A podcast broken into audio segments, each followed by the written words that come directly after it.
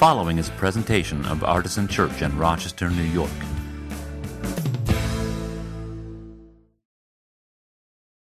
Hello, podcast listeners. This is Pastor Scott Austin. I wanted to give you a content warning for this week's podcast. In recognition of Domestic Violence Awareness Month, we had a guest speaker at Artisan on Sunday who is a survivor of domestic violence.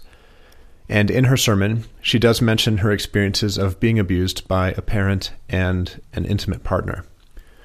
We did this because we believe that it's important to talk about this issue in church, where so often people are left to process their experiences alone and in silence.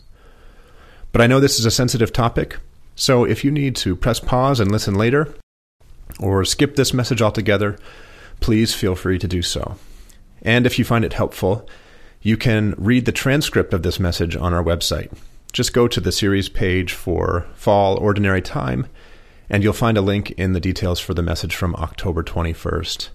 Thanks for listening, and I hope to talk to you soon. I want to introduce to you this morning's special guest speaker. Once again, in recognition of Domestic Violence Awareness Month, we have invited Ali O'Malley, who is the CEO of Resolve Rochester, a local organization working to address domestic violence, to be with us today and to give a sermon, uh, which includes some uh, biblical content as well as personal testimony. And uh, Ali has uh, generously agreed to be with us, and we're so glad to have you with us. Thanks again, uh, and will you welcome Ali? Good morning. Oh, my. Never had applause in church before. That's exciting. Uh, well, it is a pleasure to be here. I'm just going to put this flat so that my water doesn't uh, tumble down on me here. Um, my name is Ali O'Malley, and for 10 years, I, it's been my distinct privilege to be the CEO of Resolve of Greater Rochester, which is an organization dedicated to preventing violence, specifically against women. But in general, we believe that violence against all people is not okay, particularly in the context of family, and that's where we focus our work. I was called to this work uh, because of my exposure to it. The first 25 years of my life, I was were really defined by domestic violence. I'm one of many who have broken the cycle. But it's and it's my hope that my story will help you to understand a bit more about this very complicated issue and how important faith can be for some people to heal and to thrive. Today, I will try to help you understand what it is like to actually live with domestic violence, how it feels, and how it affects you. Again, this is one person's perspective, so it, it can't necessarily be generalized. I will spare you most of the horrible details of what I endured, but what I hope you come away with is a new perspective on the realities of domestic violence and compassion for those who are now or have ever endured it. Paul's words to the Corinthians beautifully exp- express what Christ like relationships require. Therefore, if you have any encouragement from being united with Christ, if any comfort from his love, if any common sharing of the Spirit, if any tenderness and compassion, then make my joy complete by being like minded, having the same love, being one in spirit and one in mind. Do nothing out of selfish ambition or vain conceit. Rather, in humility, value others above ourselves, not looking to your own interests, but each of you to the interests of others. Christ's love, as described in this text, is truly the antithesis of domestic violence. The abusers in my past, both my father and my ex husband, were men struggling to establish their place in the world each had a difficult childhood and were tormented by relationships with their own fathers. And they entered adulthood with something to prove. This is a common theme among domestic violence perpetrators, no matter if they are male or female. Their need to exert power and control over every aspect of their lives, including that of their partner and often their children, is typically motivated by fear and a deep sense of inadequacy and shame. Inside almost every violent and abusive partner is a scared child that has felt the pain of rejection or abuse and is desperate for love and connection. Sometimes purpose, perpetrators are struggling with mental illness or addiction too. But as unfortunate as these realities may be, Domestic violence is never ever justified, not even in Scripture, despite popular belief. People who enter relationships with perpetrators do not know what is lurking below the surface. By the time the abusive behavior becomes recognizable, the victim is trapped in a complex web like that of a fly to a spider. One of the most common myths about domestic violence is that once the couple separates, the problem ends. I believe it's this myth that makes people ask, why doesn't he or she just leave?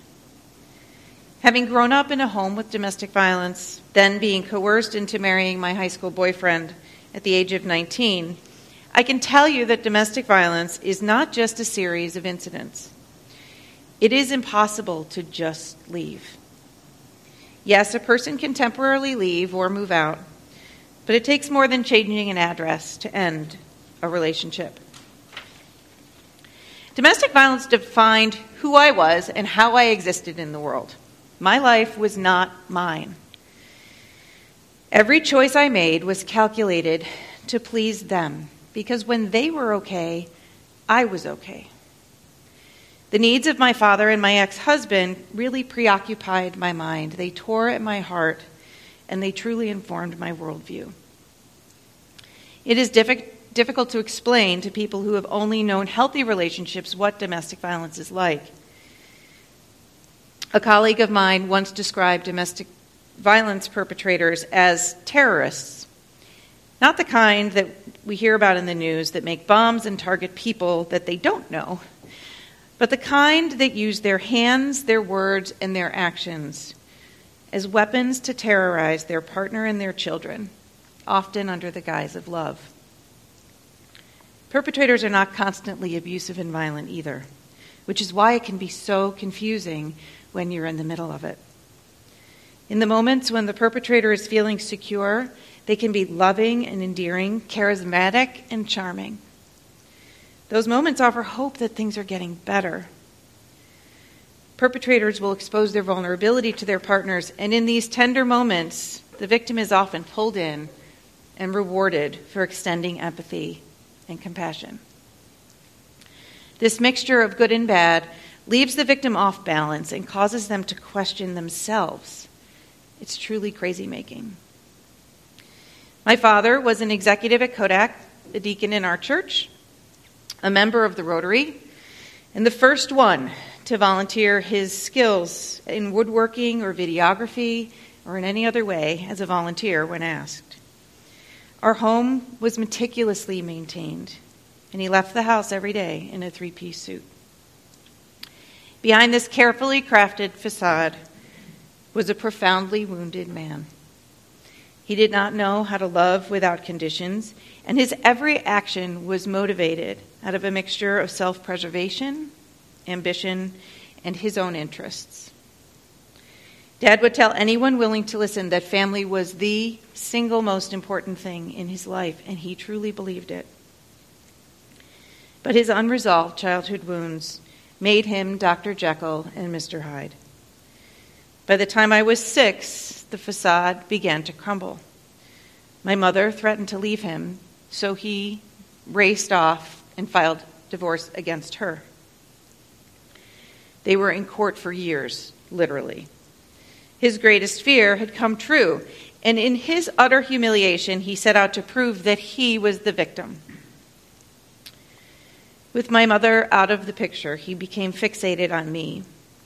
We were so enmeshed that he truly didn't know where he ended and I began. Through his eyes, my every imperfection was magnified. And more importantly, reflected upon him. I was never good enough. I earned love when I performed well, particularly in public, and made him look good at 16, I left his home and moved in with my mother. But the damage was already done. It's hard for children to understand divorce, even more so when one parent attempts to poison the children against the other. At the age of seven, my father blamed me for not receiving primary custody of my sister and I. As a teen, he humiliated me publicly and privately, both, in an effort to prove that my failings were not his fault. He held me responsible for his happiness. And because it was impossible for me to make him happy, I learned that I was inadequate, and I believed that I was utterly unlovable. I carried those wounds into my own adulthood, so it's really no surprise that I went from the frying pan into the fire. Both of my parents attended church regularly. In eighth grade, I was confirmed in the Presbyterian church and baptized in the Baptist church. With so much instability in my home, I found comfort and strength, even as a child, in my relationship with God. I recall the protective presence of a loving God around me, even as a little girl. As a teen, I was very active in my youth group, and the adults in that setting were truly a lifeline to me. Although through my youth group, I learned about experiencing faith I came to believe that that quiet voice I would hear in my darkest moments, that was so very different from the harsh, critical tone of that regular self talk, was my connection to spirit. While I had support in youth group, I was desperately seeking acceptance and love. I met Tom, my first serious boyfriend who would become my husband, shortly after moving in with my mother. In spite of the trouble I had at home, I was really a good girl. I did well academically, I navigated pretty well socially, and I was active in theater and music. I also had a job, which is where I met Tom. We were the same age, but we traveled in very, very different social circles. And he was a bad boy. Being with him was an act of rebellion. He treated me like a queen. Nobody had ever treated me with such kindness and adoration. He was a hothead and he was very jealous. But he was never angry or hostile with me. Our coworkers thought we were great and that I really helped him. They said that I had calmed the wild beast. My mother loved him because he doted on me and was so protective. His family life made mine look easy and our shared struggles were the glue that bound us together. Tom was sure that I was the one and that we would be together forever. I wasn't so sure. And after dating for 18 months, I tried to break up with him on two different occasions. Each time, I found him hanging. I was terrified, and I believed that if I left him, he would die. And I never told anyone. I felt truly trapped. We married when I was 19 and were together for five years. Immediately after our vows, the violence he once directed inward was redirected towards me. To everyone looking in at us, things looked great. We were both gainfully employed. By the time we were 22, we had two cars, and when 23, we bought our first home. From a societal expectation standpoint, we checked all the boxes. In fact, it looked like we were beating the odds. But behind closed doors, like my father before him, I was responsible for his happiness.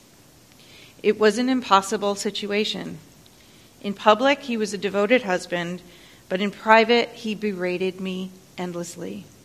I couldn't do anything right, but at the same time, he couldn't live without me. Well, he didn't batter me. He was too smart to ever leave a mark on me anyone else could see.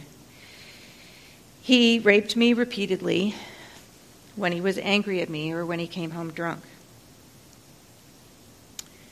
And other than going to work, I wasn't allowed to leave the house without him. After we bought our home, he came home one day with a shotgun. He claimed it was to protect our property. But the only thing he ever lined up in its sights was me. When I realized that I was pregnant, he was elated and I was devastated. In private, I prayed to God through my tears, please help me. I had a miscarriage. He was furious and he blamed me. Knowing that I had asked God for help, I felt really guilty and I fell into a very deep depression. He let me go to therapy because I was crazy and I needed to get myself together. And I'll never forget the day the counselor looked at me with concern and said, Do you know what you're describing is abuse?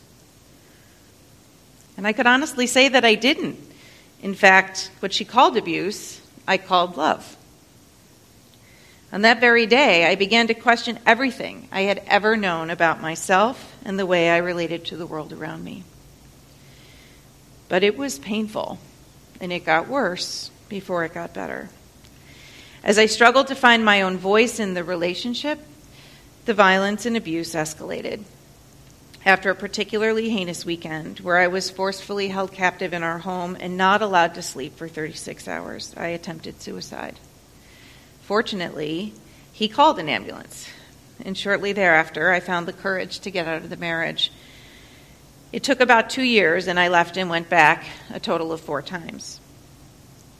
I continued in therapy for over a decade and was diagnosed with post traumatic stress and depression. I learned a lot about my th- myself in therapy. The most important was to trust myself and my choices.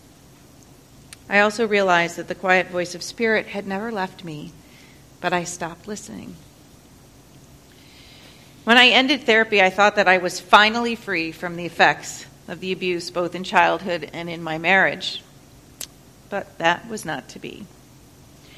When I remarried a few years later to my husband Jim, he was aware of my history and loved me anyway. We were excited to start a family and got pregnant quickly, but I had four miscarriages. After the fourth, repressed memories of my father using my body for his comfort during their divorce surfaced in nightmares. It was a betrayal like no other. Jim stood by me through it all, and he never wavered. He was and continues to be my rock and my partner. In fact, we celebrated our 20th anniversary last May. Eventually, we had two beautiful children a son and a daughter. I found myself overwhelmed by the gifts God had given us. A parent's love for their child is like no other. And as the power of that love grew within me, so did the intensity of the anger I felt toward my father. It was terrifying, and it caused me to keep my own beautiful family at arm's length. I didn't feel worthy of them. And I was afraid to accept their love for fear that one day my husband was going to wake up and decide that they all deserved better than me. I returned to my therapist who suggested that it may be time to explore forgiveness. I immediately thought, What? You're crazy. How do I forgive the unforgivable? Why should I let him off the hook? He needed to repent for his trespasses. I didn't need to forgive. My anger was justified and righteous. I also realized that I had stopped once again listening to that quiet, gentle voice of spirit because I was mad at God. I was mad at Him for allowing this to happen. What kind of God could ever allow this? Eventually, my therapist explained that forgiveness does not make it okay, but would allow me to release the tether that bound me to my Father. It took me some time. But eventually, I warmed to that possibility. He was already out of my life, but I thought about him endlessly and I blamed him for everything. Our connection was more than a tether, it was a noose. And every day it grew tighter and tighter around my neck. As the old a statement in the Old Testament says, as parents eat sour grapes, the children's teeth are set on edge That's clearly described my situation. Desperate for help, I turned to my pastor. Forgiveness was bigger than me, and I knew that I was it was going to take a miracle. We met several times, and he pointed me to scripture that helped me find peace. For another year, I prayed diligently. I read the Bible every day. And I wrote volumes and volumes in my journal following daily devotions. I even went on a 22 day fast in efforts to try to purge this toxic energy that was flowing through me. I began to understand what Jesus meant about forgiving our enemies. My heart and my mind softened. And I told God that I was finally willing to forgive, but I didn't know how. Then, on Pentecost Sunday in 2008, the answer came to me at church. As our pastor finished the sermon, I picked up my hymnal, and out of nowhere, the words, You were innocent, and so were they, were spoken to me. I had no idea where they came from. I looked around, I looked over my shoulder to see who could have possibly said this to me, and everybody was just singing enthusiastically. I wondered what these strange words meant and why I had heard them. As we left church, I felt the emotions rising, and the tears rushed forth like a flood. I was truly awash in grief. Once the last tear fell, I realized that the tether had been washed away. I knew that those words came from Spirit and were the path that I needed to forgive. I immediately recognized my wounds, my father's wounds, and my ex husband's wounds. And beneath that collective woundedness, that we were all perfect children in the eyes of God, doing the best that we could in the context and limits of this very human experience. That same Old Testament reading continues Yet the Israelites say the way of the Lord is not just. Are my ways unjust, people of Israel? Is it not your ways that are unjust?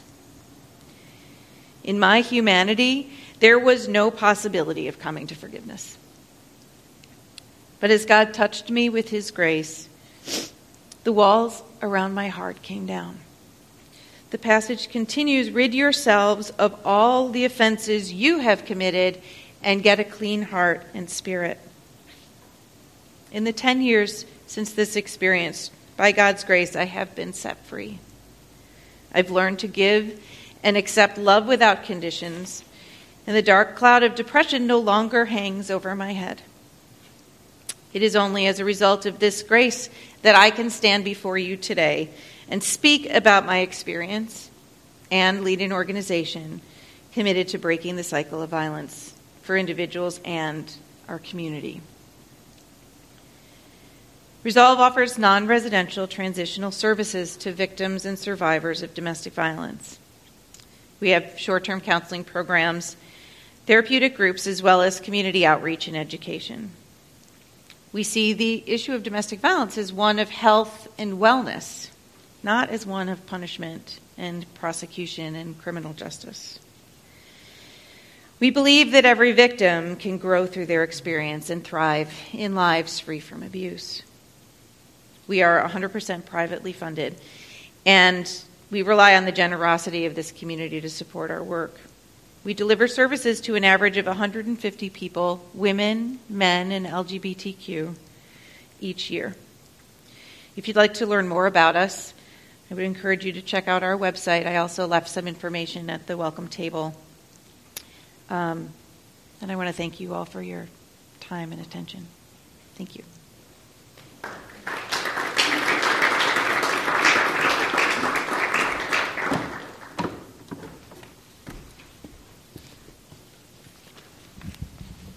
Oh, thank you so much, Ali. What a, a powerful and challenging and encouraging message. I'm so grateful to you for being here with us um, today. Uh, I want to invite all of you to come and receive the sacrament of Holy Communion. Our table at Artisan is open to all who are seeking to follow Jesus, Himself, the wounded healer. Um, so you can come to the table and take a piece of the bread, remembering Christ's body, which is broken for you. Dip it in one of the cups, remembering Christ's blood, which is shed for the forgiveness of sins. And you can take that in one piece uh, right here at the table. If you come up through the middle aisles and go out through the outer aisles, that will make the thing flow nicely. Uh, there's a member of our prayer team at the back of the room who'd be happy to pray with you in person right now if you'd like to receive prayer. Uh, and as uh, Shannon and Sean continue to lead us in singing, I encourage you to respond in whatever way the Holy Spirit is speaking to you today. Our table is open. Come if you will. Amen.